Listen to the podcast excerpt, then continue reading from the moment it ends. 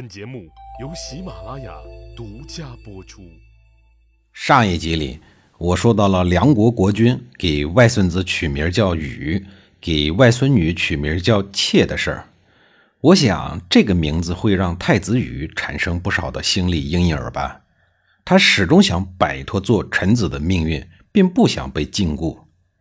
这一年，晋惠公病得很厉害，一旦驾鹤西去，马上面临着选新国君的事儿。太子禹心想：我爹有这么多的儿子，他们要么是当下的红人，要么是某国国君的女婿。我呢，虽然梁国君主是我老爷。可是梁国在三年前就被秦国灭了，秦国人本来就瞧不起我，离开故国多年也没什么内应挺我。一旦我爹有什么不测，肯定有人会要抢我的位置呀。太子羽整天忧心忡忡，但是呢又没处诉苦。没想到的是，他曾经捡了个便宜。当初秦穆公把自己的女儿怀莹嫁给了他当老婆，而这个老婆对太子羽呢。死心塌地且十分的善解人意，他看出了太子羽的心思，便说：“夫君乃堂堂一国太子，没想到在这儿受这种屈辱。秦国让我服侍你，不过是为了安一个眼线。您赶快逃回去吧。我虽然不能跟随你，但绝对不会告发的。你赶快去寻找你的自由吧。”于是，在怀莹的帮助下，就出现了太子羽胜利大逃亡。并成功继位的事儿视为晋怀公，但是太子羽的逃亡还是把老丈人秦穆公给惹怒了。他心想：这晋国父子俩人怎么都是一路货色呀？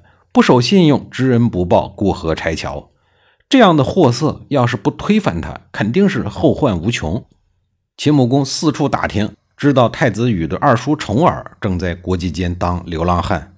于是他打算把重耳送回晋国，以取代太子羽的位置，并借此机会建立秦晋同盟关系，重新恢复秦晋之好。面对秦国人的计划，晋怀公非常的担忧，于是他下了通缉令，说：当初跟随重耳流亡的晋国人，如果不能如期的回国自首，便会诛灭三族。可是晋怀公的这种垂死挣扎是没有用的。而后，晋怀公在国内滥杀无辜的恶劣行径，导致他的口碑极坏，彻底将晋国公卿贵族们推向了重耳一方。而这个时候的重耳，还在路上继续着长达十九年之久的逃亡生涯。他逃命的时候已经过了不惑之年，身边倒是一直紧跟着数名颇有才干的臣子，但这也很难改变他逃亡的命运。出逃的初期，身为太子的大哥已经被逼死了。晋献公当时年老昏聩，朝中大事决断于床榻之间。骊姬借后宫掌舵之力，与晋献公的几个宠臣结盟，彻底掌管了朝政。重耳与父亲之间的关系更是跌入了冰点，父子亲情在权力的欲望下变得面目全非，不堪入目。晋献公甚至还派刺客追杀亲儿子重耳。重耳处境之艰难，可见一斑。那么，重耳的逃亡路线该怎么规划呢？重耳的第一站选择了敌国，戎狄部落杂居在晋国的周围。两国虽然常年为战，但实际上呢，两国的关系是比较微妙的。当然，重耳选择前往敌国，最重要的原因在于，敌国是重耳母亲的故国。而重耳的舅舅当时就跟随在重耳的身边，他们在晋国失去了晋献公这个支柱，敌国当然是最佳的依靠。重耳在敌国的生活还算不错的，后来他还结婚生子了。本以为就这样了此残生拉倒了，谁知道他的弟弟晋惠公上任以后，还是不放过重耳，想继续要他的命。敌国倒是生活的很安逸，亲戚也多。但是也有一个最大的缺陷，就是距离晋国太近了。他老弟一直对哥哥重耳的存在耿耿于怀，数次派人刺杀重耳。敌国多少也听出点风声。要知道，毕竟胳膊拧不过大腿，得罪了晋国是不会有好果子吃的。在这种情况下，重耳只能自个儿识趣一点，主动的离开。可是天下这么大。到底哪儿才能容得下我重耳呢？不能往北，那里是茫茫草原，荒无人烟；也不能往西，西方是是非之地的秦国。此时的秦穆公和自己的老弟关系处的那是相当的不愉快，一会儿借粮不还，一会儿打仗，一会儿扣个人质什么的。因此，秦晋关系是重耳必须忌讳的要素。往南就更不行了，直接自投罗网，进入晋国的地盘了。剩下的唯一路线，那就只能是往东。东方的中原诸侯向来崇尚礼仪，有好客之风。行，那就这么定了。在去齐国的路上，途经魏国的时候，魏国国君对他们很无礼。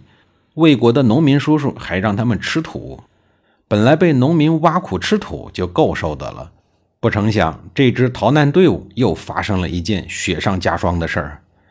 这天早晨，大家忽然发现一个叫头须的管理员失踪了。要说逃难队伍里有个把人掉链子呢，也是正常的现象。这种提心吊胆、过了今天没明天的逃难日子，对人的心理素质本来就是一种严峻的考验，不是所有人都能够承受的。谁知道明天和意外哪个先来啊？众人的前途在双重的打击下又暗淡了很多。如果头须只是自个儿跑了，那也就跑了，毕竟他是个小角色。问题是，他是一个重要的小角色，他有点像《西游记》里的沙僧，负责掌管大家的金银细软以及各种资质、文书、材料什么的。您想啊，要是沙僧挑着担子消失了，往小了说，您还换不换洗衣服了？往大了说，经书怎么办呢？通关文书怎么办呢？各国的章往哪儿盖呀？你甚至都没法证明你是来自于东土大唐的人。属于形迹可疑的人，那麻烦肯定是相当的大呀。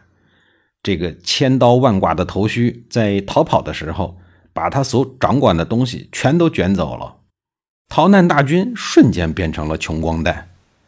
中国历史上第一个有案底的盗用公款罪的鼻祖，非头须莫属。典型的利用工作职务之便携公款私逃，眼睛都不眨一下。